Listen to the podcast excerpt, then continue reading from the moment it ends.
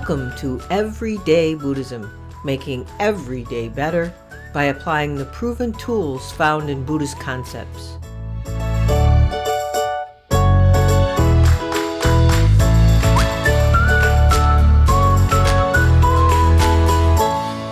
Welcome to episode sixty-eight of Everyday Buddhism, making every day better. In this episode, I talk with Vanessa Sasson, a professor of religious studies at Marianapolis College, where she has been teaching since nineteen ninety-nine. I so enjoyed this conversation. Vanessa is delightful to talk with. She's a storyteller and she's funny, so you'll easily connect with her as a novelist and a Buddhist scholar. Sasson is the author and editor of a number of academic books, including a collection entitled Little Buddhas, Children and Childhood in Buddhist Texts and Traditions. And her most recent academic book um, is scheduled to appear soon. Um, and it's an edita- edited volume entitled Jewels, Jewelry, and Other Shiny Things in the Buddhist Imaginary, published by University of Hawaii Press. In our conversation today, we are talking about her latest non-academic book, Yashodhara and the Buddha, a fascinating exploration in the, into the story of the Buddha through the voice of his wife, a character previously relegated to side notes in the Buddha's story.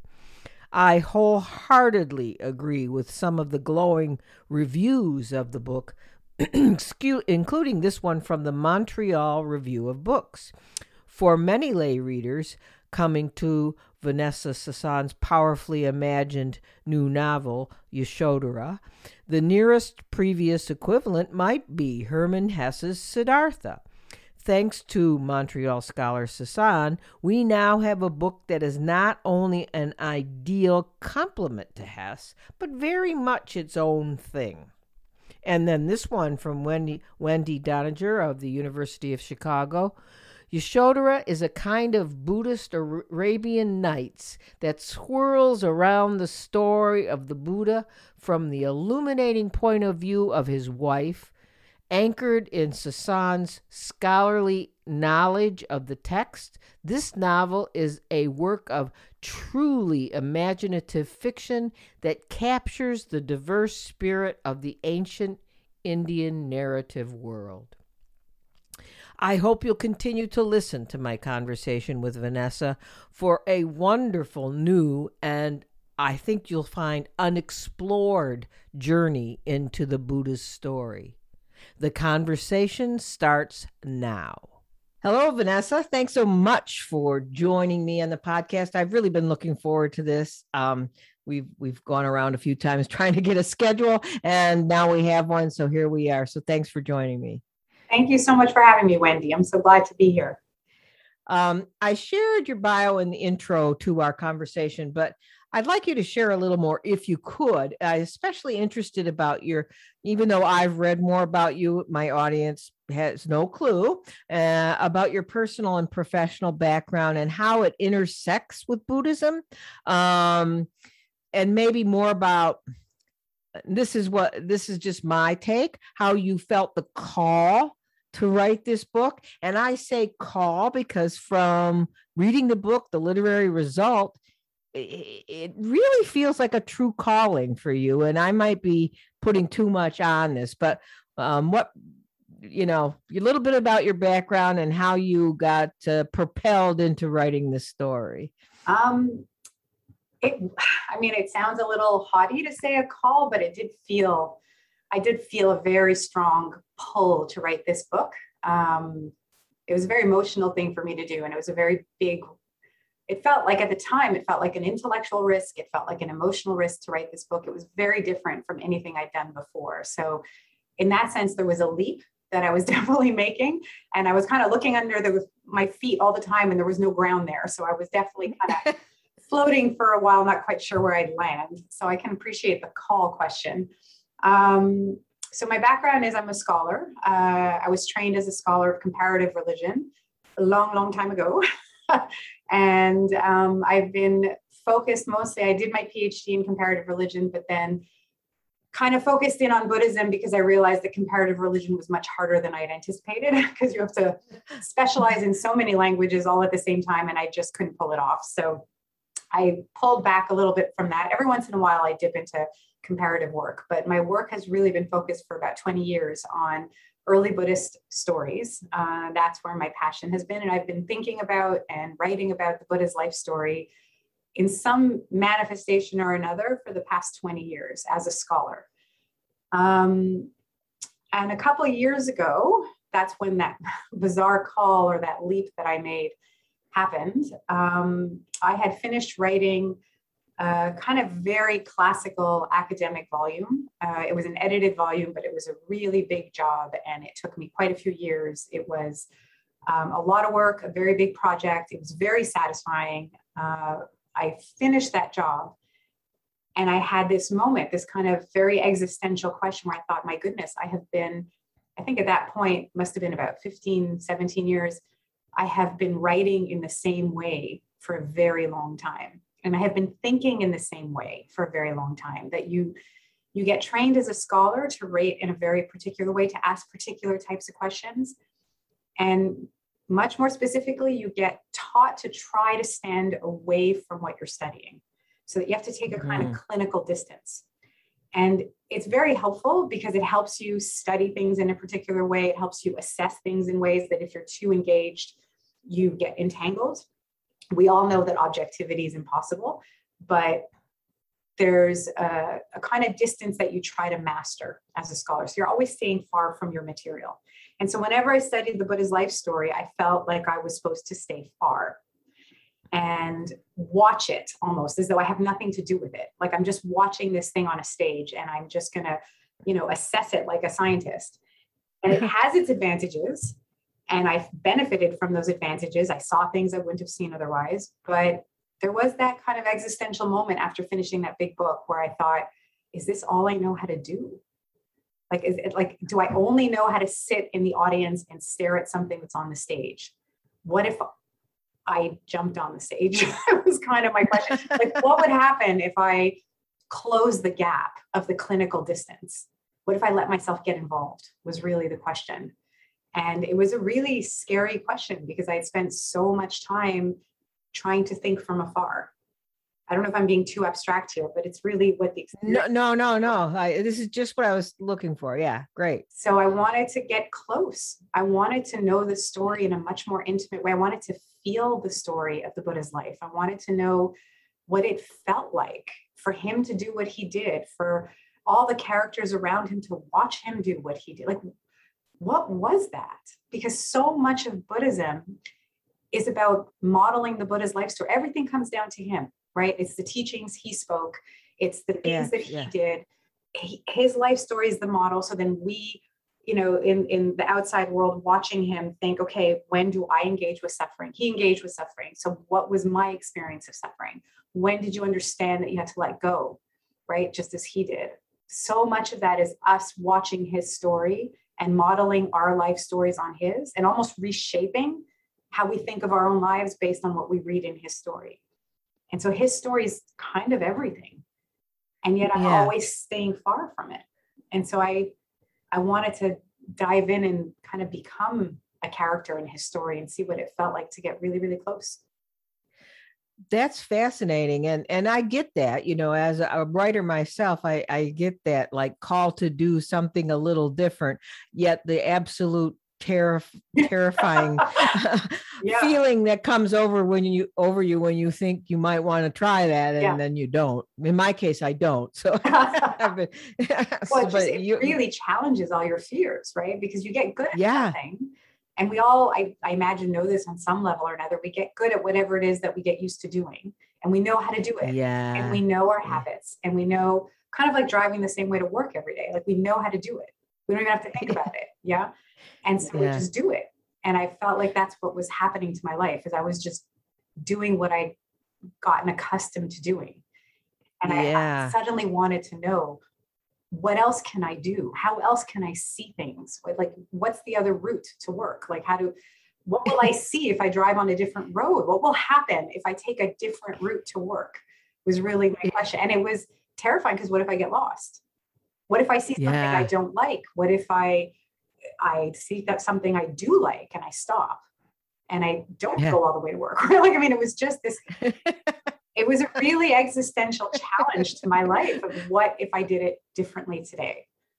Yeah, I guess that's what comes through when you read the book. I, it's, I, this is, you know, th- this is, there's no words for how I feel about that, but because I, like I said, I felt something when I read the book. I felt that kind of involvement that, you know, yeah. maybe it was a, maybe there, maybe your fear came through. I don't know. I, it was, oh my God.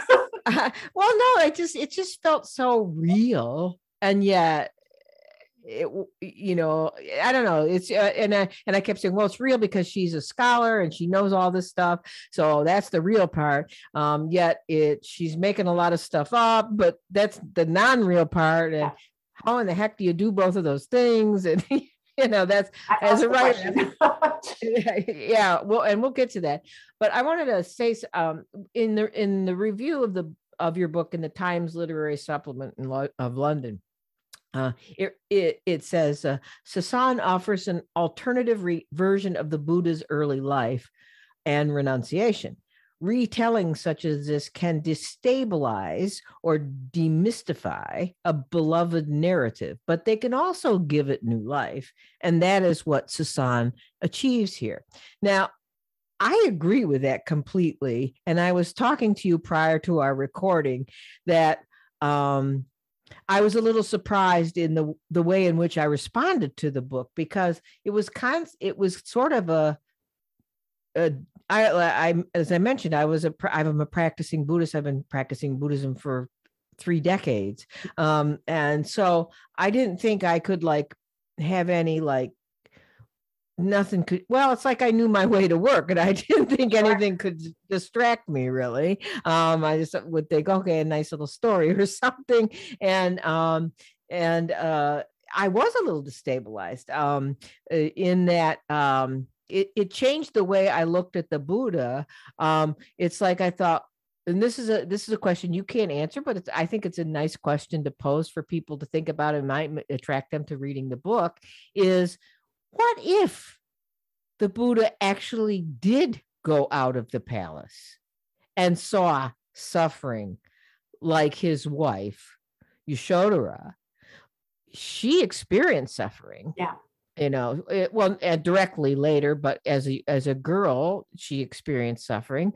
And because she was a, of the world, whereas Um, Siddhartha wasn't of the world. He was kept away from the world. So had he, I mean, I know this is a story, but it, essentially, essentially it's a myth and it's a reality. And if he had seen that, then maybe, you know, it, like the rest of us, he wouldn't maybe be so preoccupied with the sort of what seemed to me like an academic interest in suffering, right? It was very removed in some ways because he was removed from the feeling of it. And when he first felt the feeling, he was overwhelmed. So that's what I will share with you. That's what got to me. And I, I keep thinking about that now. I keep thinking about that. Um, and I don't know what the scholarly background is to that. If you like, is, is, um, he was removed from suffering. And so therefore when he engaged with it, it was, it was such a disturbing kind of destabilizing experience. Yeah. Like yeah. it was psych. I'm, th- I'm thinking of it in a sort of a psychological, yeah. it was like trauma, you know what I mean? And there's a sure. quote about that uh, later on, which I'll share, but you know, it is, is I mean, I think, I don't know. I never thought about that before, really. It never occurred to me. yeah, no, but I think that that's, um, it, it always seemed to me an obvious reading of the tradition because you have so many texts that tell us that the, the king was terrified. So, we, you know, the early part of the Buddha's life story for the readers who don't know um, is that after he's born, he has uh, astrologers, the king has astrologers come. There's different versions of this. In some cases, you know, a sage comes in from the forest and gives him a prophecy. In others, the astrologers are called, whichever version we get. We eventually end up with some kind of a prophecy or some kind of a reading of the future. And the reading of the future um, that the king receives about his newborn son is that he will either become a great king, the kind of king that no one has seen in ten thousand years, that will make peace with his neighbors, that everyone will be fed, et cetera, et cetera, or he will become a great religious teacher, the kind of which we have not seen in ten thousand years. And so either way, this child is destined for greatness, but it will either be through the path of the world, or it will be through the path, path of religious homelessness. And the king panics because he can't have his son take the path of religious homelessness. He needs his son to become the king. And so he hides his son in the palace to ensure he never sees suffering. And this is what's so interesting, is that the first insight that suffering is what leads us to contemplation is actually the father's. So that the father realizes there's a connection. If you see suffering, you tend to become more philosophical, because we start uh. to wonder what, you know, what more is there to this life than just material reward. And so he has this insight, and he says, if my son doesn't see suffering, he'll never contemplate and want to become a religious homeless teacher. And ah. so he builds around the future Buddha, around Siddhartha. He builds a palace that kind of locks him in so that he never sees old age, suffering, you know, sickness or death, and therefore never wonders, is there more for me to think about than just material reward, right? And so when the prince wants to leave the palace, he actually has people removed, according to some texts, right? So the very famous text by called the Buddha Charita, an early second century Sanskrit text, where he literally has all the sick and the infirm moved off the road so that the prince just sees beautiful people. So it's kind of like a Hollywood, you know, parade is what the prince is raised in. Everybody's Botoxed and everybody's beautiful and nobody, you know, and, and, and there's no right. sense that the world is eventually going to get hard, right? And he only gets, he gets fed, and he has beautiful clothing, and he has multiple kinds of meals at his disposal all the time. So he's very, very spoiled. Really, he's very protected. He lives in a bubble, and he has to actively break that bubble to get the answer to the questions that he finds himself nagging, but it takes a long, long time, right? So this, according to some accounts, he's twenty-nine years old when he finally leaves the palace to go see what's out there and engages with suffering. And even then, many of the texts will say that the gods put the suffering people in his path so that they make sure he sees suffering, because otherwise oh. it would still be removed. That right? explains the the the, the gods in the story. The, the gods in the story, because that was going to be another question. So yeah, thanks for yeah, that. Yeah. So all so in that sense, you really do have him living in a bubble, whereas most people don't. And maybe it's only by having that really extreme experience that his insight is going to be so sharp, because it's so fresh. Whereas the rest of us get dulled almost by suffering. We see suffering yeah. every day and we don't think about it so much. He never saw it. So when he did see it, it was overwhelming. Yeah. And, and, and also he was older. And so he had, he, there was a, he brought a different uh, mental capacity to sure. the understanding of that, or maybe the traumatic effect of that. I mean, really, that's yeah. essentially what it seemed like. And now that really is the part that got me. The other part um, that off that quote from um, the, the Times Literary Supplement, um, it, it was the beloved narrative.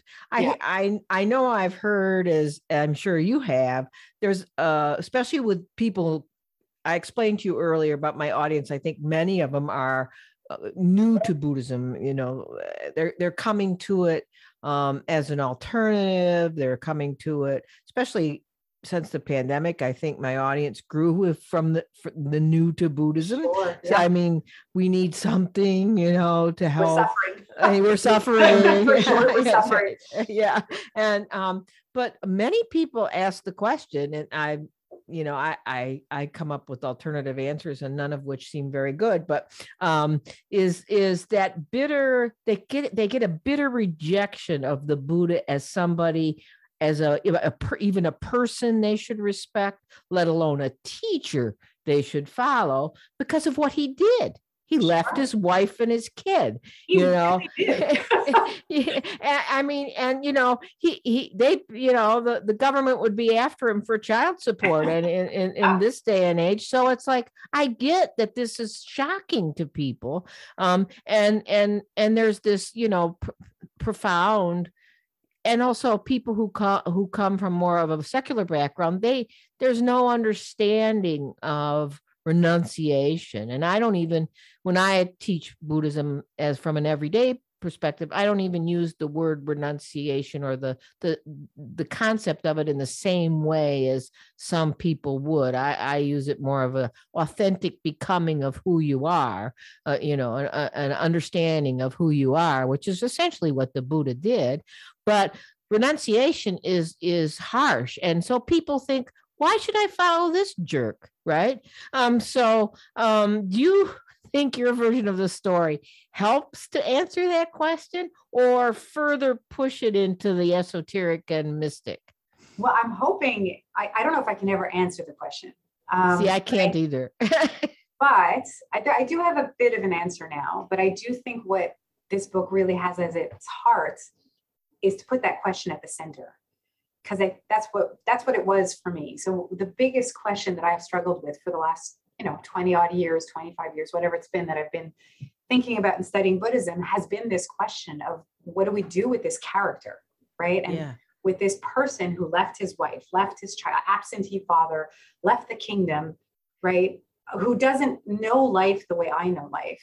I mean, he lived in a palace. Like what, what does he have? Like, right. There's so, right. so removed from him that it's infuriating. How does he then teach me about suffering? Like when he lived in a, like for crying out loud. So exactly. Right. So there's definitely a kind of fundamental frustration. That was why I needed to write this book as opposed to another book, is that when I thought about writing this book, I thought, I knew I wanted to write about Yashodhara, about the wife of the Buddha. Um, and what I wanted to do is get close to it because I needed to understand this. Like I actually needed to wrestle with this question for myself. And maybe that's what you were finding is so kind of strong, is that it's my own personal existential wrestling match with the story. I huh. needed to go right to the heart of the part that upsets me. And what upsets me in Buddhism is what upsets, like you just said, so many other people, is that he did this. He just dropped the ball and walked away. And I don't know how to relate to that, especially as someone who chose to be married and to have a child. It's even worse, right? Because I think, well, so right. I'm not a good Buddhist now because I didn't drop the ball and walk away. Like, what is this? What am I supposed to think of all of this? So the whole book really is that question. And so I don't know if it's going to help anyone answer it. But what I what I do with this book is I put that question in the middle. It's yeah. right, is that this is the question. And this is what we have. If we're going to take his life story seriously, I do think this is a major question to wrestle with. I don't know what the answer is, but I'm going to wrestle with it. I don't know who wins the fight, but I need, yeah. to, I need to fight it out. And so while I was, so the story for the readers who don't fully know it, what's, um, the more I looked into her story, the more upset I became because not only is Yashodhara his wife in his final lifetime, but when you look back and you read kind of a lot of these early Buddhist texts, and they're very complicated and confusing. And I don't blame any reader who can't make heads or tails of all the different Buddhist texts that are floating around. But when I go through those, um, one of the things that comes up over and over again is the fact that she was, you know, Buddhists believe in reincarnation and multiple lives. And so the Buddha's life story, as we tell it, is actually the last life story after hundreds of thousands of lifetimes before. And so the yeah. Buddhist story is actually much longer than this last story. He's been working towards achieving awakening for lifetimes. And we and the tradition tells some of those previous life stories as part of its history. And so when Buddhists tell the story of the Buddha, they don't just tell when he was born in this last life, they go much further back in history. And what's interesting is when they tell their past life stories, um, whether you believe this is history or not is kind of beside the point. It's how the tradition tells its stories. Right. When they tell those stories, at the end of every past life story, there's a kind of little explanation paragraph. And in that explanation paragraph, it says, this character was my mother, my mother in my last life was my mother in my past life. My, you know, the father in this past life was also my father in my last life, right? Like he identifies all the characters. And you realize that all the characters in his last life have been floating around him for lifetimes, that they've all been working towards achieving awakening, all moving together as a collective. He didn't do this as an individual. He did this with a unit, a family with him lifetime. He's, he's a lot less individualistic than we've kind of reckoned with all this time. And one character who's always there is Yashodhara, right? Now, she's often yeah. called Rahulamata. That's a, then we're going to get into like technical discussions we don't need. But basically, his wife in his last life was his wife lifetime after lifetime after lifetime. So she was with him forever. He could have had, a, you know, so many other wives, but he right. it's always her. And so she's there taking rebirth with him, always partnering with him, their lifetime after lifetime after lifetime. Then in their final life, the, the literature tells us in, in Chinese literature, Tibetan literature, Pali, Sanskrit, it's all over the map. All these traditions say they took their last lives together, that they're reborn at the same time again, so that you really have a sense of their connection. And so they take their last life together again. They grow up in the same kingdom again. They get married again. So you have a sense that she has been really beside him for way longer than any of us has been with our spouses, um, really connected to him. And then after marrying her, after being with her for years in the palace, where I imagine she's locked in with him because the king doesn't let his son out. So she's kind of imprisoned herself with him in this bubble. In the middle of the night, on the night she gives birth. I mean, this is the this is the mind-blowing moment, right? So it's even worse than we realize. It is worse. Well, yeah, yeah, it is worse. She's been with him for so long, right? And so then the night she gives birth, she, sorry, the night she gives birth, he goes to see the four sights. He has his big moment of awakening that, oh my goodness, there is suffering. I have to go and figure this out. Comes back and leaves. And, and doesn't even, so the one text that really kind of broke my heart is this fifth century Pali text called the Jataka Nidana. And in that text, when that scene is described, he comes back from seeing the four sights and he goes to her room and she's sleeping with her newborn child because she has been giving birth while he's out thinking about stuff. She's alone in the palace, bleeding and ripping her body apart, giving birth to their child without anesthesia, and is now lying in bed with her newborn son and she's sleeping. And the prince comes back and he stands at the threshold of their bedroom and he will not step in. He just stands at the threshold. It's almost as though that threshold where the door is, is kind of this invisible marker between one world and the other. And so he stands at the threshold and he looks at her and he looks at his newborn son. And the text says that he thinks to himself, if I touch my son, which he wants to do, she will wake up. And if she wakes up, I will not be able to go. And so yeah. then he decides, okay, I won't touch my son. And he turns around and he leaves. And he gallops away, like literally charging through the palace gates. He never even tells her. And so she wakes up the next morning with a newborn by her side in a palace that's like a bubble, where she lives with her in-laws, and she finds out her husband is gone and he has left her behind. And there's no way of reaching him, right? It's over. Like he's gone. It's, that was, that was so emotional. That part, that was, you really captured that. It, it was, it was, I mean, you felt how Siddhartha felt when he was looking in from the threshold. You, you could you you could feel the angst, but at the same time, when he made that decision to leave, yeah, it was infuriating. I mean, totally for me. Just left. I, yeah, just left. It's like, yeah, I mean, because he had because you the, your your um, you explained it the way he was thinking that, you know, I'll, I'll be attached. Um, and, and then that whole, and I, and then, so I can't do it. So I'm not going to be attached, which is like, I, I wanted to, I was like, you coward, you know, jeez. Well, so that's, so that's the part that I had to wrestle with. I had to get to a point where I could write that and not be angry at him anymore. And that was my challenge for the whole book, is how do I get to the point of writing this and not feel angry with him anymore? And I did, I realized as I wrote that, that, I mean, I had to rewrite it many times until I was clear in my head about it. But I, I came to realize that I think what the tradition, this is my answer to the question, what I think the tradition is saying is not don't be attached and don't care, whatever. Like the fact that that gives you that moment where he wants to touch the child was my save, my salvation, because for me, it showed me that he did have angst, that it yeah. was, there was a torturous moment there of what do I do? And he made his choice. And I thought, maybe this is what the story is, is that there are moments in our lives, and there are some of us in those moments in our lives where our lives are going to ask us to do something that goes against every convention. And that's going to disappoint everybody we love.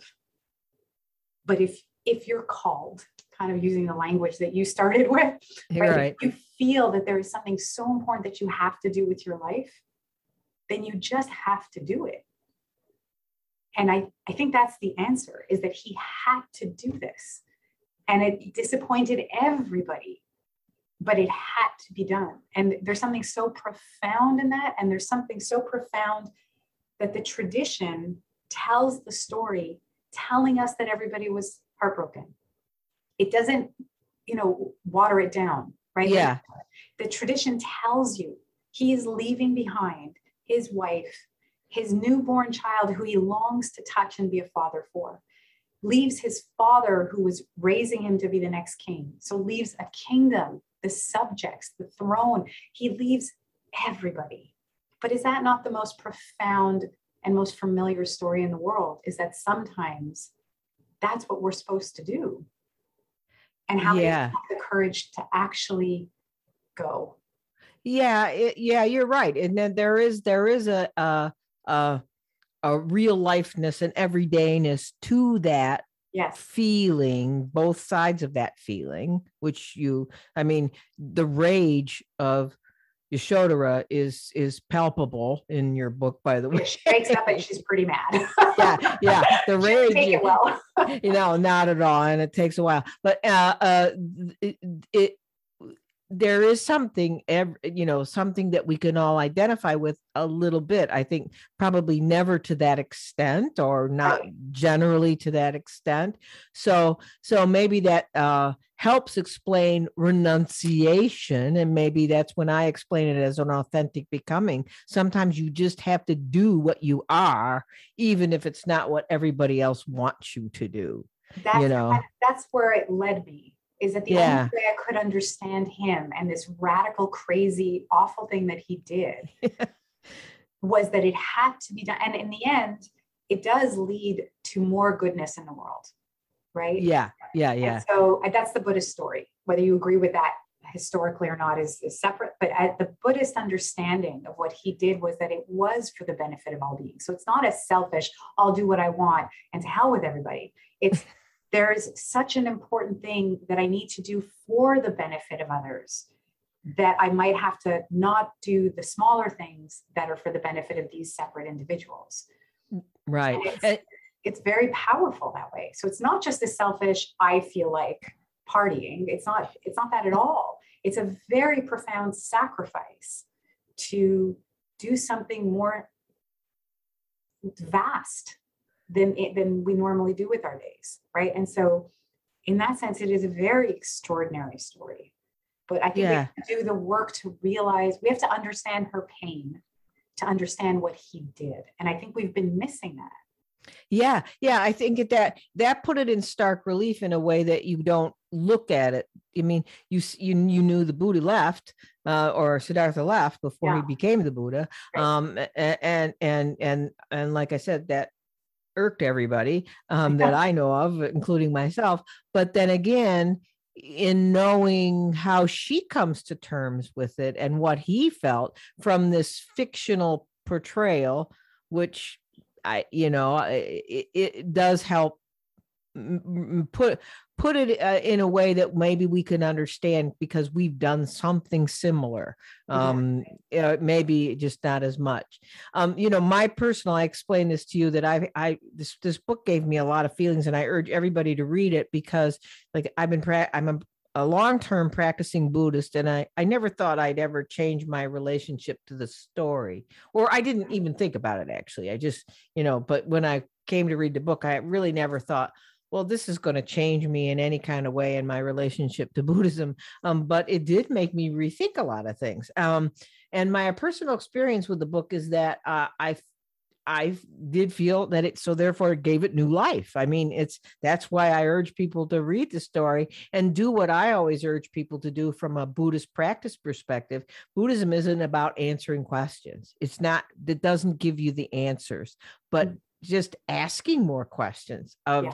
how you relate to the story. What does it mean to you? You know, all that, like you just explained. Um, and so in deferring to you as a scholar and your research and your academic cr- credentials, I, I felt really buoyed uh, in my Buddhist journey um, by the woman-centered perspective. Um, I often stopped in my reading, actually, to reflect on the wisdom and strength shared by Yashodhara, which is the Buddha's wife. And by the way, if anyone doubts Vanessa's cred, street cred, her credentials, um, refer to refer to the extensive thirty page section of notes and study questions at the end of the book. Never had a fiction book with that. I know, it was a bit of an odd thing. Yeah, was an odd. I found myself. I know that was clearly the academic impulse overcoming you, um, but uh, clearly, but it was it was helpful to me. I liked it, and I okay.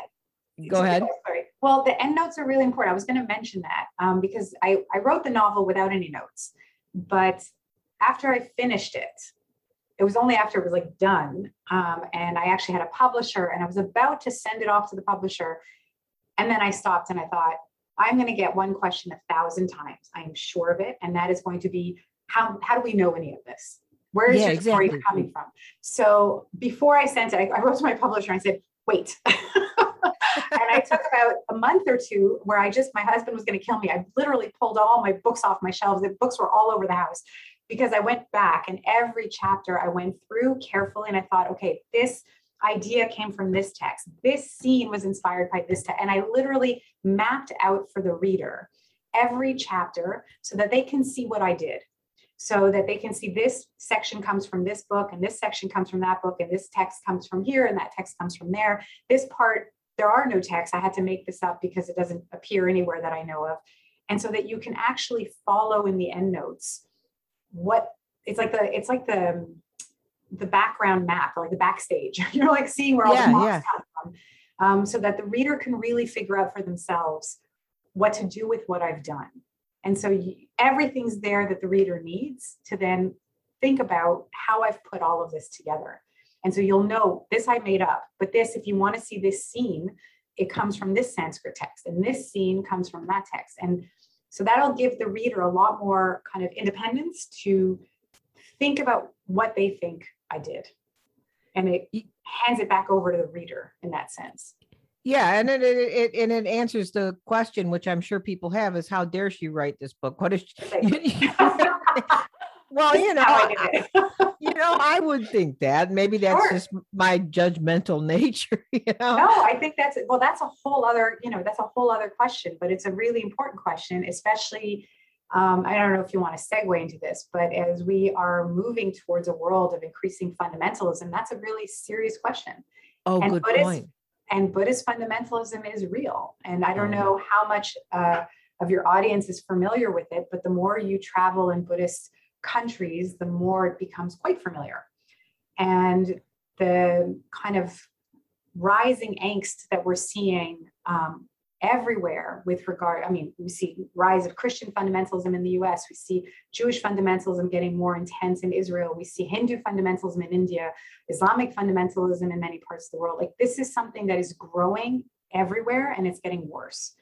Um, there's a rise of nationalism and a rise of fundamentalism as the world gets more unstable that I think we will see get increasingly worse over the next decades as uh, we find climate refugees clamoring at doors and we're in for a bit of a ride. Um, and Buddhist fundamentalism is uh, definitely part of that, that trajectory. Uh, a lot of, I think, new Buddhists in the West might find that odd. Or think that Buddhists can't be fundamentalists, but there actually is quite a bit of it. Oh and yeah, yeah, it's it's here. here. Yeah, right. it's, yeah, it's oh, here. It's it's sure. it's. I run into it a lot. I actually, you know, I I get terrible comments on my Apple podcast. You must. That how, how da- it's that how dare I question, uh, how dare I repurpose this right. uh, text uh, to make it something applicable to everyday life. You know, it's like, in, and it's, uh, you know, it's, it's hard to make sure. peace with them, but um, you, you, you're right. You, it's a wonderful way to go there. Right. To, to, to answer that question, how dare she, how dare she, because she knows what she's talking about. Well, I don't know that it would, I mean, if somebody's going to be angry, there's very little that like the decision's probably taken before. Oh yeah. Gonna, yeah. So it's never going to stave off everything, but um, it's certainly a way of kind of engaging that conversation for those who are going to be willing to. I didn't really just do it for that. I did it really because I wanted students and readers to be able to look at the material themselves. That being said, I also have a very heightened awareness that this question of how dare she um, is a question that's growing. And part of it is really understandable um, with histories of white supremacy and colonialism and all the distortions that we've done in the West to traditions in India and Asia and East Asia. Um, we deserve it. And so we have to be very careful about cultural appropriation and be really transparent about what we're doing and really thoughtful about it. And so that yeah. was also part of it. And then there was the last part of, for the fundamentalists out there who want to attack if they choose to, this is my answer if you care to read it. So there's like a whole kind of, you know, kind of conversation that's behind the surface there that I think is really important, because I don't want to culturally appropriate something inappropriately. Yeah. Uh, I don't want to take on a voice that's not mine to take. However, that being said, one, and this is something that my introduction addresses directly, and the preface to the introduction does as well, by another scholar, is um, when I ask myself those questions, am I allowed to write this book? How dare I? Can I do this? Mm. Or can I not yeah. do it? Again, I had to wrestle with that question. For a while, I thought I might not publish this book because maybe I'm not allowed to do this. I'll just write it because I want to do it. But then one of the ways in which I kind of answered that question for myself was that this is what Buddhist history has been doing for twenty-five hundred years, is that wherever Buddhism goes in the world, it gets adopted by that particular place. Right. It takes on the language, it takes on the traditions, the customs. So Buddhism starts in northern India. Um, it moves to Sri Lanka, and right away in Sri Lanka, all the texts get translated in Sinhalese, and all kinds of rules are adapted to meet Sri Lankan needs that are not Indian at all. Then Buddhism goes to China, and China translates everything into Chinese and tells stories from a Chinese perspective. And so for twenty-five hundred years, Buddhism keeps telling its stories in different yeah. ways and in different languages. And so when I kind of put that together in my head, I realized the answer to my question was, I'm invited to do this. That this is what the tradition is built on, is for each generation to engage with the literature and then say it in their own voices. Yeah. And I think that's really important too. Yeah, I, um, Actually, I was I it was a question I was going to talk about, or something I was going to bring up later on, but you you you segued into it really nicely here, and um, uh, you you you I, I heard you on another podcast, by the way, uh, the Bloomsbury oh, yeah. uh, academic podcast, which is re- it was a really good interview, um, and and I liked how you said it was. Um, Because it is true. I mean, I come, I practice in primarily a Mahayana um, tradition, and there are a lot of people from the Theravadan tradition and uh, people who are fundamental from where their culture is, and um, you know, and and there there there are people who grow up Buddhist and don't know anything about Buddhist texts. Really, sure. they. I mean, it's it's sort of like people who grow up fundamental. fundamentalist Christians who don't know much about Christian texts, but you're, the point you made in this uh, other podcast episode was that the, you know, was your comment about how Buddhist textual foundation is kind of open-ended.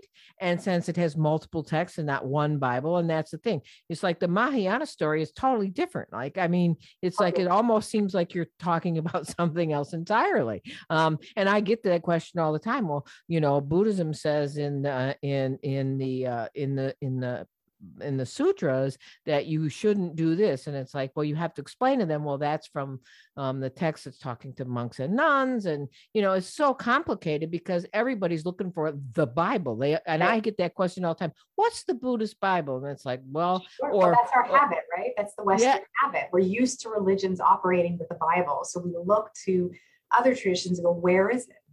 And it's very hard to get used to a tradition that operates in a different way, but it doesn't have a central text. It has a library. Yeah, and exactly. And and it's like, I actually get constantly, I did a whole podcast episode uh, about this. I, it was called, What Does Buddhism Say About? Because I get that question all the time. Sure. What does Buddhism say about? And I always say, well, Buddhism is like not one thing. So please, right.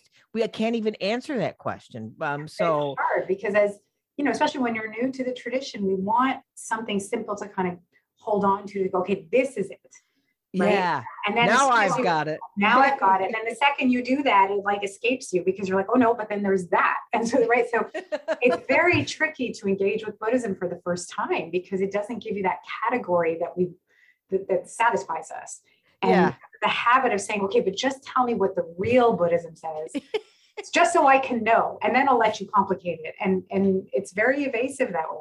So you can, yeah. So the notes are also about that, is about showing. So if you're like a student of the tradition, by reading the notes, it's almost like a map to all the different kinds of texts that are out there. And you start to realize how much variety the tradition actually has. And just by like seeing it, you'll start to get, oh my God, there's so much of this stuff. There's no one text. There's story after story after story, each story being told in its own way, with its own voice and its own language, which is why I thought, then I'm invited to tell the story in my own way, in my own language, as long as I'm really clear about what I'm doing. Right. And that's, that's, and you know, it's, it is, it's, you said you, it invites you to tell the story again. And I wish more people would engage with Buddhism that way. I encourage, that's why I talk about everyday Buddhism. It is about, it's the kind, it is experiential. If it's nothing else, it's, it's how it works in your life and how you use it to answer your own questions. I'm not going to give you the answers. You're going to sit with the questions. Um, and I really love that. That's, and it very remi- zen thing. That's a very Zen thing to say. well, well, of course it is. Yeah. That was great. And that was also its own kind of phenomenon. Yeah, well, it is. But, you know, I don't, and I, I honestly think that there's a lot of that. I I practice more in this uh, from a Japanese Mahayana tradition, yeah. which is, and it's, it's a, it's a combo. It's a, it's a non-sectarian, and it's a combination of uh, uh, Zen and Shin Buddhism, which is Shin is like the, the other side of the tracks Buddhism that nobody seems to know about. And I love to talk about it, um, but not here. Um, so, but anyway, I really liked what you said about it invites you to tell the story again. And it reminded me of a quote from Stephen Batchelor in his book, Secular Buddhism, Imagining the Dharma in an Uncertain World. I put that as the intro to my book, Everyday Buddhism. And it's it, he wrote, discarding all elements of supernaturalism and magical thinking, one returns to the mystery and tragedy of the everyday sublime, which your book is totally about the everyday sublime. Instead of nirvana being located in a transcendent realm beyond the human condition, it would be restored to its rightful place at the heart of what it means each moment to be fully human. Rather than devoutly repeating, this is the key, what has been said many times before, your risk, you risk expressing your understanding in your own stammering voice, unquote.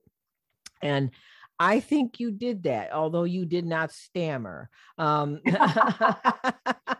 you you just you just did it. So I love I love that part of it. It just spoke to me. Yes, there is there are many mystical elements in this book. So don't think this is you know, to all those, this is a uh, trigger warning to secular Buddhists. This, there is, there are magical and mystical elements to this because it's coming from that culture. And, yes. and, and Vanessa's a scholar in that culture. So she, she understands it. And there's parts where gods are looking down from the clouds. And there's even parts where um, uh, awakened Siddhartha takes Uh, Yashodhara out, out onto a cloud. And yes. um, so there's a lot of places where, you know, you might say, oh my gosh, but it's there. It's also very, it's real from the tradition, but, and it's very, and it explains a lot and it's enjoyable if nothing else. Um, but anyway, also I wanted to talk about the woman-centered part of it, because yes. that, I mean, that is really a lot of what this is about. It. And you find yourself wondering, wow, is this true? I mean, you know, I know a lot of the things you the notes. put notes there. Yeah. But not all the notes didn't cover every single thing. Um, not that I'm complaining. I I'm sure most people wouldn't want more notes. I probably would, but, um, but one example is on page one twenty-eight, um, where it seems, uh, oh, e- example of the wisdom. This is the thing that I, I kept questioning. The women in this book, the central character women, you know, there are a lot of peripheral women, but their central character women are so wise and so strong. And most of the time they make the men look like bumbling idiots, really. Oh, no. No, I'm not really. It's like, because they're doing their worldly thing. And then it's the women that have this, the profound advice. And then the men go along with it. Well, you, and so you think to yourself, well, would the man go along with that in that culture? I don't, I'm wondering. But anyway, so I'm asking this question. Um, on page one twenty-eight, uh, Yashodhara demonstrates a mature understanding of life, and in my case, thinking of Dharma and acceptance of the nature of suffering, where Siddhartha was overcome and driven by it, right? He was, like we talked about, the trauma he had. And then that section after, the, this was after Siddhartha's like first experience. This wasn't his, the, the sites, um, you know, old age, sickness, and death. The and then, this is the farm when they, with the plow. Yeah. And uh, um, he first encountered the suffering of the oxen, the farmer, and the quote, tiny creatures that had been cut into pieces by the plow, unquote. Um, and his own shock was sort of, that was sort of a precursor to where he was going to go based on that shock and his grabbing, going out into the field, and he grabs the rope of the yoke. And it's, it's this whole, he's, he's like, he really blows it out of proportion. And that, that's what his wife thinks too. I think she thinks, what's wrong with you? Um, and she says to him, quote, all creatures suffer, and in some way we are surely all connected, all brothers, as you say, because he said we're all brothers. That was, he had that realization that mm-hmm. even the tiny insects were his brother. Um, but how else could it be? There is no alternative to suffering, she continues. Husband, we live, we die, and we suffer in between. That's the natural way of things. What else can there be? And then Siddhartha, he, of course, he's not awakened, so he's not the Buddha, objects. No alternative, he asks. See what I'm saying? He's like, he's like the dumb one. She's like the smart one. And Yashodhara continues, no, I don't think there is. When women, when a woman gives birth, she suffers. When a farmer tills the land, he experiences hardship.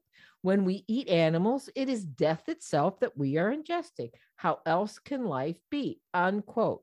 And in my, it was like, I was so taken by that first little wise woman thing. Well, there, there was more before from her mother too, but we won't go there. That's the Dharma right there. You know, it's in your face, Dharma explained to the Buddha by his wife. But it's not, but the thing is, so yes, she has the practical wisdom of this is life. What do you expect? Right. His question of how could you think there's no alternative? Is the Dharma, because he, oh, good point. Yeah, yeah, right. He's the one who finds the alternative. And so what you do have is this clash of worldviews. He's not bumbling. He really, really, he has that idealistic, I mean, Buddhism is fundamentally an idealistic tradition. And right. he has this fundamental idealism in him. There's got to be an alternative to the mundane sufferings of this life. And he and the whole point of Buddhism is that he finds it, that yeah. he finds that mental road to freedom right. of suffering. And so she's telling him there will always be suffering, but he's also telling her there's a way beyond it. And so he's not bumbling at all. He is telling her, he's already at the beginnings of saying, you're just going to give in and accept suffering just because you see it everywhere. She's like us in the sense that she's dulled. She's like, this is how it is. And he's like, yeah, yeah, yeah. And he's telling her, no, there's got to be more. And if he didn't believe that, he would never have left to go find the answer. He would never have found the answer. So he's yeah. not a bumbling fool at all. Oh, and like, I didn't. I no, didn't. no, I know. But I mean, just like in terms of what I felt like I was, I was watching in their conversation was the two wisdoms colliding. One that is earthy and one yeah. is transcendentalist. And I think they're equals, right? And I have, that's what I felt the whole book is that she sees with very strong wisdom the world in a smart way from the earth, and right he, he's looking for more but from a higher level, or not a higher level but from a transcendentalist perspective, and they're both right, and yeah he and finds his answer. And yeah and and you and actually I meant and I was going to go on a little further. You're absolutely right. You know, he took it as this major question that he immediately started wrestling with. Right. And that, that comes across in this dialogue. So I'm, I don't want people to get the wrong idea that yeah. I just constantly thought of him as a bumbling fool, but um, cause I didn't, but it was like, she then quieted down when she saw his taking it up and struggling with it mentally. She's, and then, and then got more interested in his struggle. She, her tone changed, I guess, yeah. is what you're going to well, say. Well, now she begins to worry, because when she sees that he's wrestling yes. with it on that transcendental level, she knows she's not part of that. And yeah, so this yeah. is the beginning of the end of their relationship, because if he's going to start going there, he's not going to be part of the earthy world here, which is where she lives. Yeah. He's not going to hold her hand. He's not going to be there when she gives birth. She's going to be in the world and he's going to be leaving it. And that's what's beginning to happen already. Yeah. This is the, this is what I clearly marked as like the, you know, in writing, is that the denouement or whatever, the, the peak of the, this is where the, this is where the, every, everything teeters, you know, yeah. and the, this is where you see her like, um, terrified, you know, oh, oh, that the astrologers were right, you know. Well, sure. This is what's haunting the story all the time, is it, were the astrologers right or not? Is he mm-hmm. going to leave or is he going to stay? Which one is it going to be? And in the end, his answer to suffering does trump hers, because she's going to suffer when he goes. She can't transcend that. Right. Yeah. And that's yeah. where it becomes really sad for her, is that she She wants him here and he wants to go somewhere else. And so they're, even though they've spent lifetimes together, they're at an impasse in this last life, because he needs to figure something out, where she figures just accept the world as it is. And he thinks, no, let's transcend it. And it hurts. And she's left behind. She's really left behind. She doesn't follow him for a long time.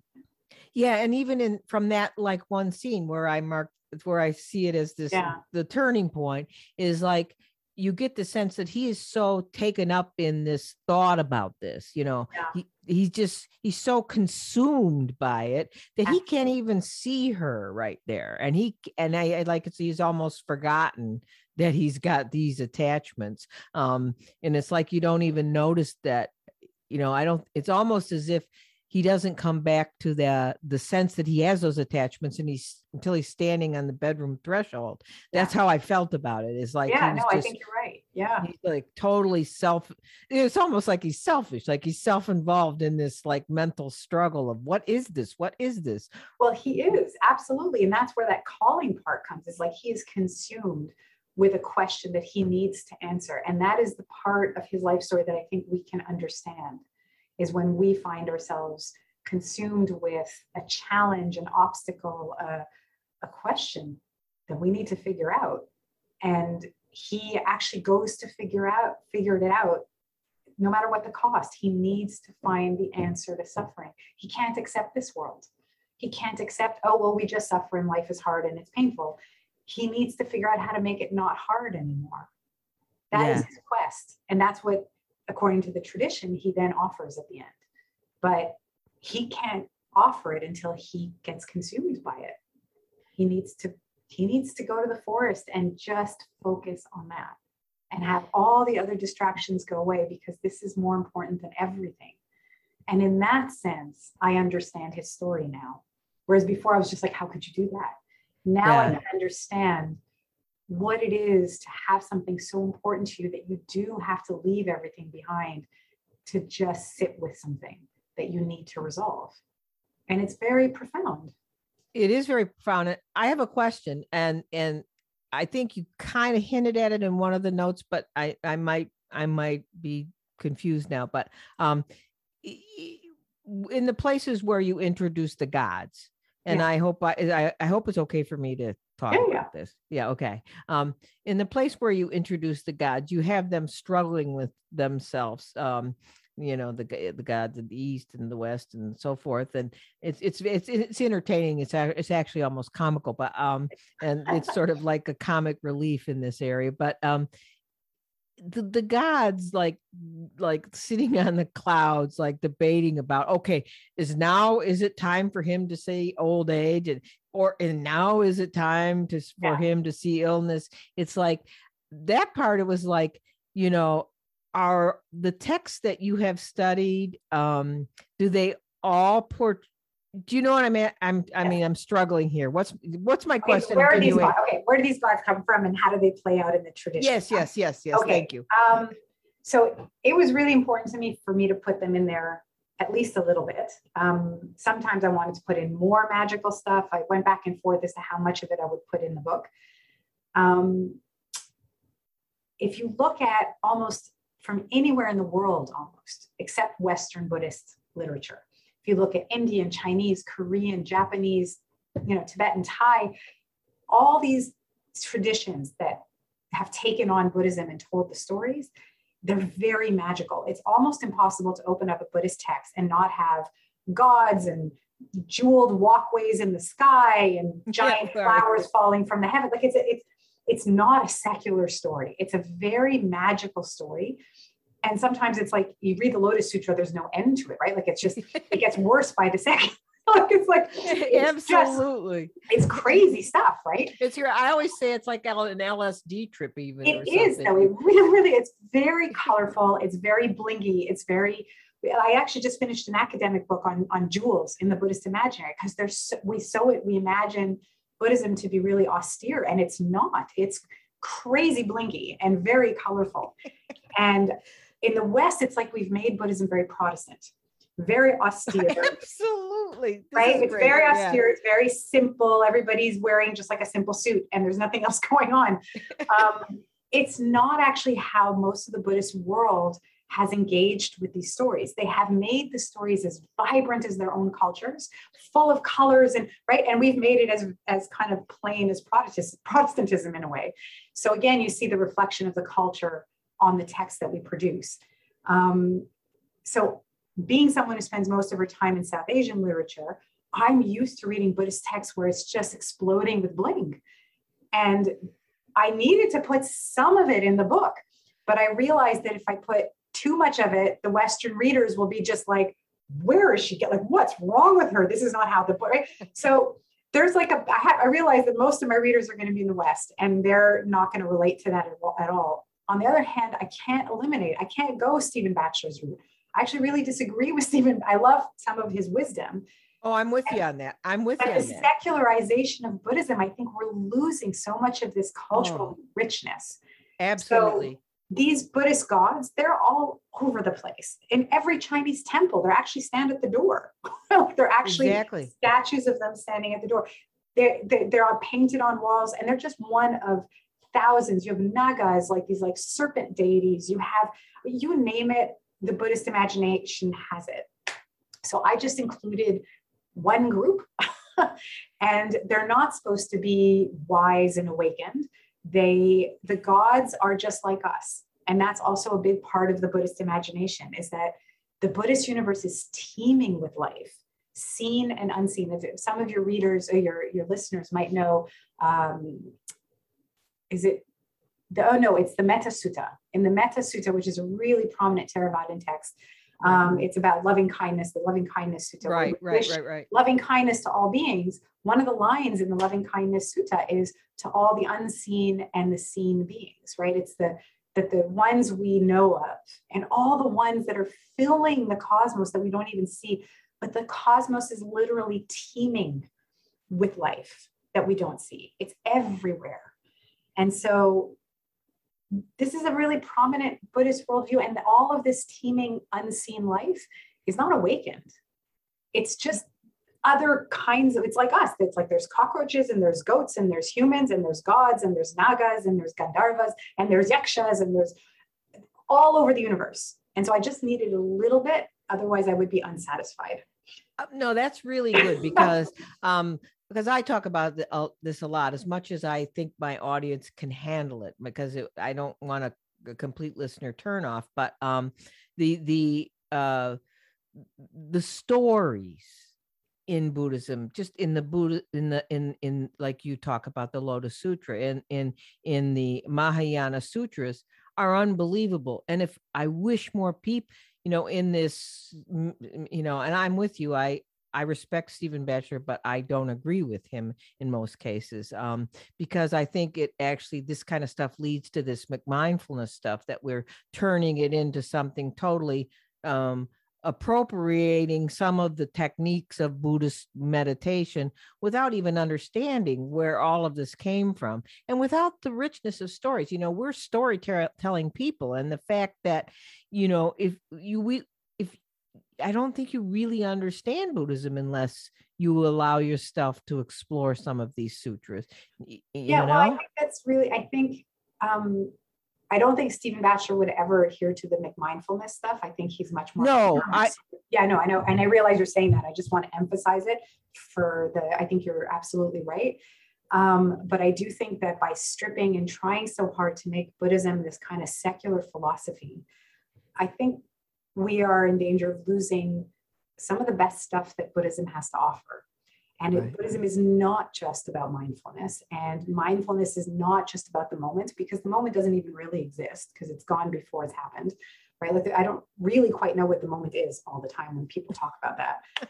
Um, Buddhism is also, it, it, it's about an engaged imagination. It's about, it's about kindness. It's about extending yourself. And part of that extension of oneself is through the imagination, by understanding others and by imagining other beings and imagining that we're not alone in the world. It's not as individualistic as we have made it out to be. And I think by having these really, I, I wish people would talk about Buddhism as being fabulous.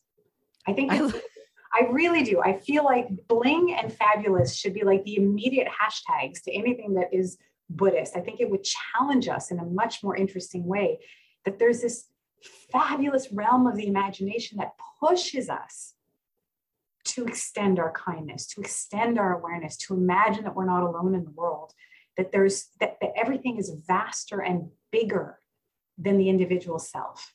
And it's not just about the fellow human beings you see walking on the street. It's it's anything you can imagine extends compassion towards, right? That the, the universe is teeming with possibility. The, the idea, so many Western Buddhists want to get rid of reincarnation and past lives. Yep, and I understand I mean. the logic of it, and I understand the discomfort. Uh, I don't know that I buy any of it, but the concept of having reincarnation means that, A, it tells you you got to be patient. If it took the Buddha one hundred thousand lifetimes to get to where he was, you know, and most of us can't even overcome our habit of chocolate, you know, in one lifetime. Maybe we need to be a bit more patient and a little less rushed about this whole process that we're participating in, which then leads us to be a little bit kinder.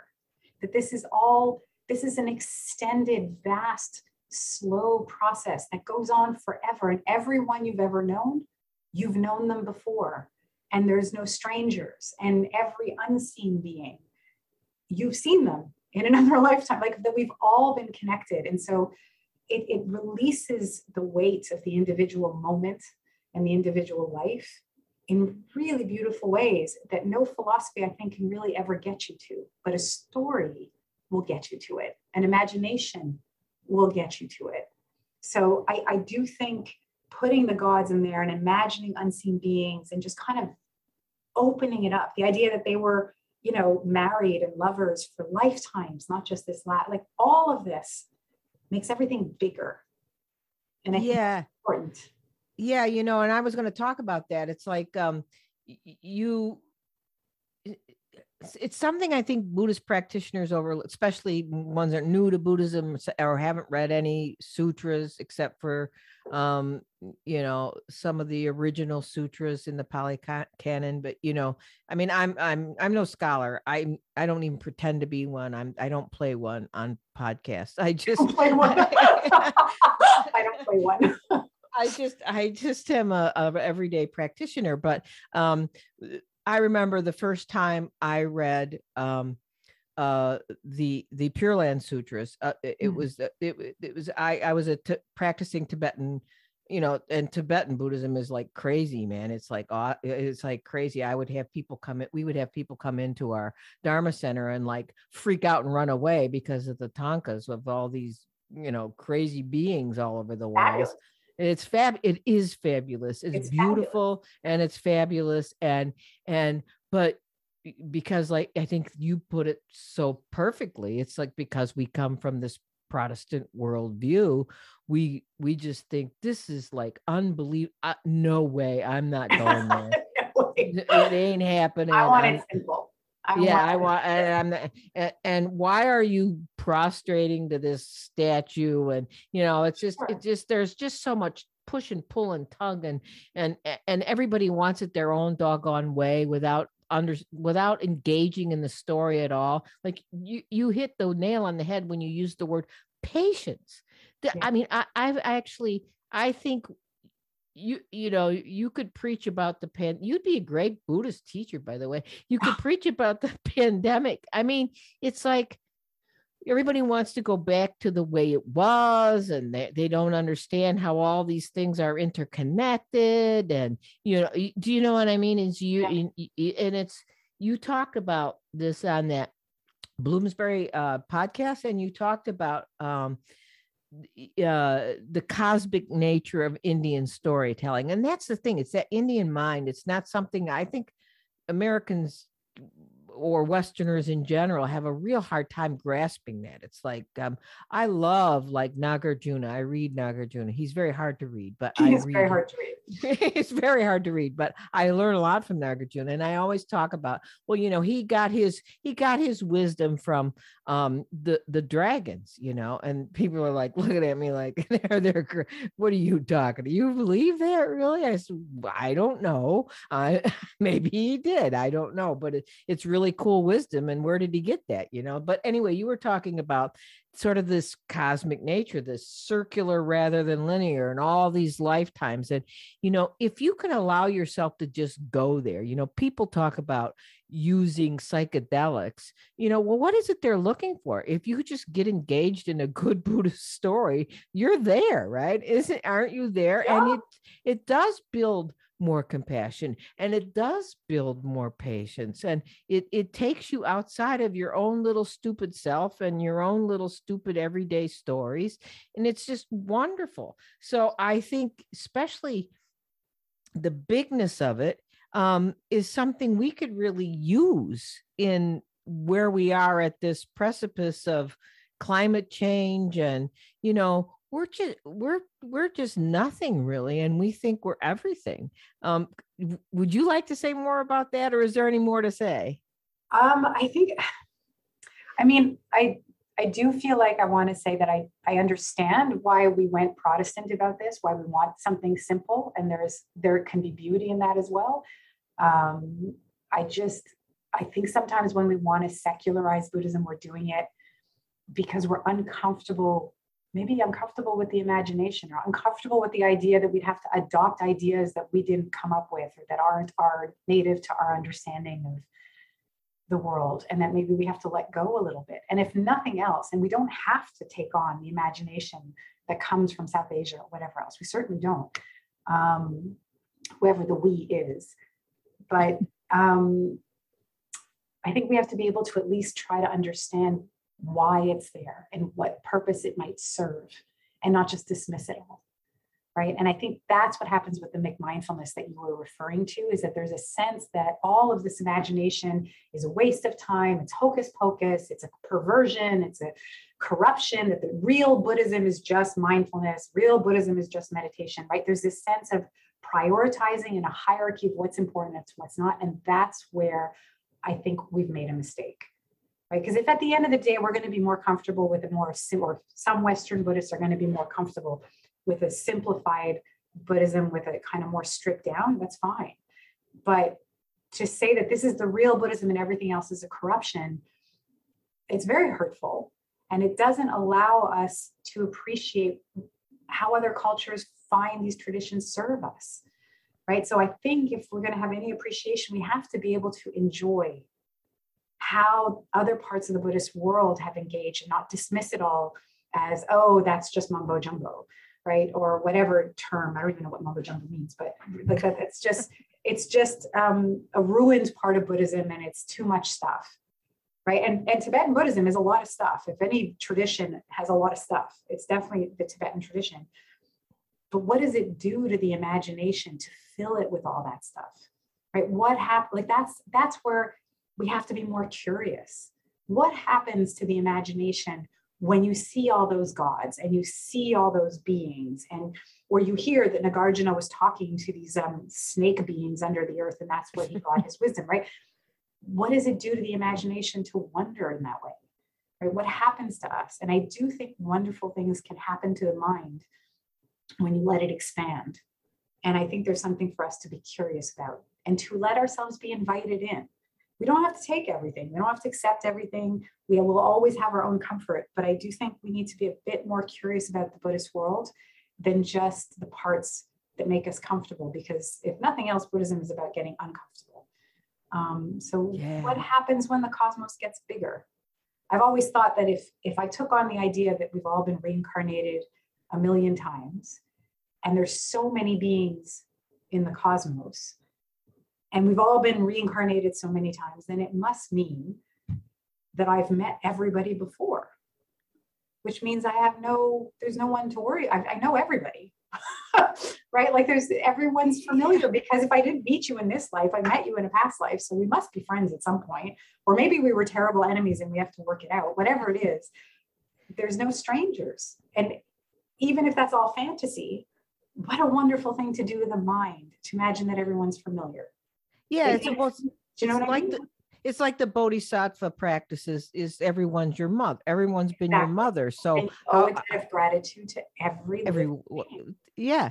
And and you know, that's a hard thing to explain. I do that prayer in my Sangha. It's um beautiful. It's be- it is beautiful, and that's why I do it. It's like, and I and some people object, and it's like, you know, you don't have to believe it or take it hook, line, but don't throw it away. Just oh. let Let your right. let your being play with it for a while and see where it goes. That's right? I think that's beautiful, is the idea that we should be playing with these ideas that I do think so many Buddhist civilizations have been playing with, and see what happens when we play with it. What happens to us and our imaginations when we take on an idea, like every person was our mother, or every being, right, was our mother in a past life. What, be curious about what that does. And I think that's really exciting. So yeah. I just, I, I had to have a little bit of that fiddling around in the book, because it was so natural to me that there'd be more things floating around than just the humans. Yes. And, and, you know, just, and, and that's why this book, that's why it's, this book is such a wonderful, it's, it's not just, and I don't, I shouldn't say just, that's a terrible way to put it. Um, it it's, it's, I just, I just heard myself say that it's not, uh, it's not just a novel. Okay.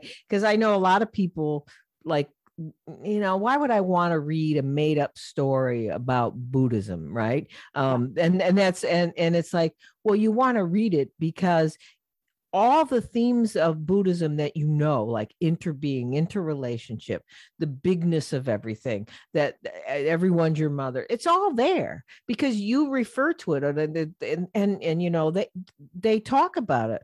Yashodhara talks about how they've been husband and wife for, for forever. I mean, it, it, it comes up in this story, and, and, and it's like, so and then you realize that, well, this is not a story. This is part of all the text. I mean, and then sure. maybe it expands people's understanding of Buddhism in, in a more playful way instead of being threatened by it. And I think that's why this, the way you've done it is so wonderful. Um, I've always thought, I mean, thank you. Um, I was raised on stories, many of which were untrue. I only found out as I got older. My grandmother lied to me constantly and told me all kinds of fabulous things. And I never quite was able to figure out what our history was because she just made everything fabulous. And so I was raised on an imagination, and I never, I, I, I had to stop worrying about what was true and what wasn't true and just enjoy what happened to my imagination when I listened to the stories. And yeah. so I've always been fascinated by stories. I've always played around with them. And I've always found, even when I teach, I find in my classroom, if I'm giving a theory, my students will kind of look at me, and some of them will have blank stares, and some of them will be scribbling, and some of them will be sleeping. And then if I change beats and I tell a story, everybody wakes up. Yeah. And so I know that stories reach us in ways that theory doesn't. Very few of us can really be nourished by philosophy. Most of us do better on a good story. We all have been raised on stories, all of us, whether it's a story on T V or it's a story someone told us, but we remember stories, right? And we understand them, and we can look at them and see different things at different, like they become really rich to us in a way that a philosophical statement I harder to engage with. Yeah, there's two things I want to uh, say that go that, and then you can reply to that if you want. But I think that's a great way to end, because stories are important to all, uh, all of the human experience, let alone religion or spiritual practice. But I remember when I first came to Tibetan Buddhism, and I went to the center director, and when we and and I was like, I was like. totally didn't get visualization. I'm a verbal person, so visualization was like, are you kidding me? Um, it's, and and I'm like, you know, if we're trying to see things as they are, and and try, why am I making up this wild nonsense and putting myself into it? And that, and it was like, this was my constant struggle for a long time until I finally un- understood. understood what the point was. You know, his answer, I think at the time, was it goes to show you how you're making up stuff around you all the time, and how as easily as you can materialize this visualization, okay. you could easily dematerialize it. But right. yet at the same time, if you engage in it, it changes you. That's right. Right. And, And, and, and so he was very wise. Um, he's, but, uh, the other thing is, is that, um, oh no, of course I forgot. I'm having a senior moment.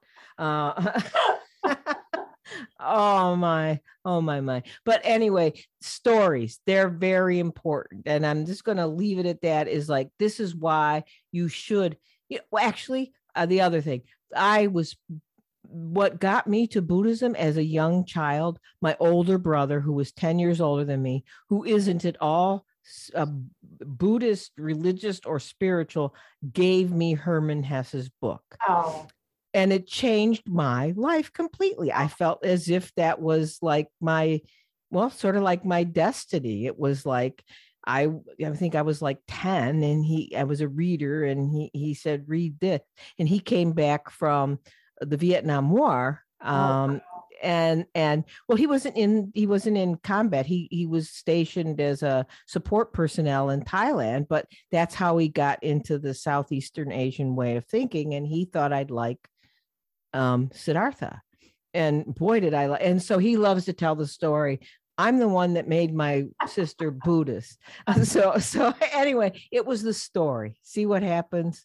Yeah. That was, We so. are, I, I think we're a lot less abstract than we give ourselves credit for. I think we, we love stories. We love other people. We like, we like our, we need to engage with the world. I don't, I think there are people who can really get excited about philosophical ideas as they stand on their own. Um, I know some people who are like that, who really just love the philosophical idea just on its own as this kind of almost puritanical experience.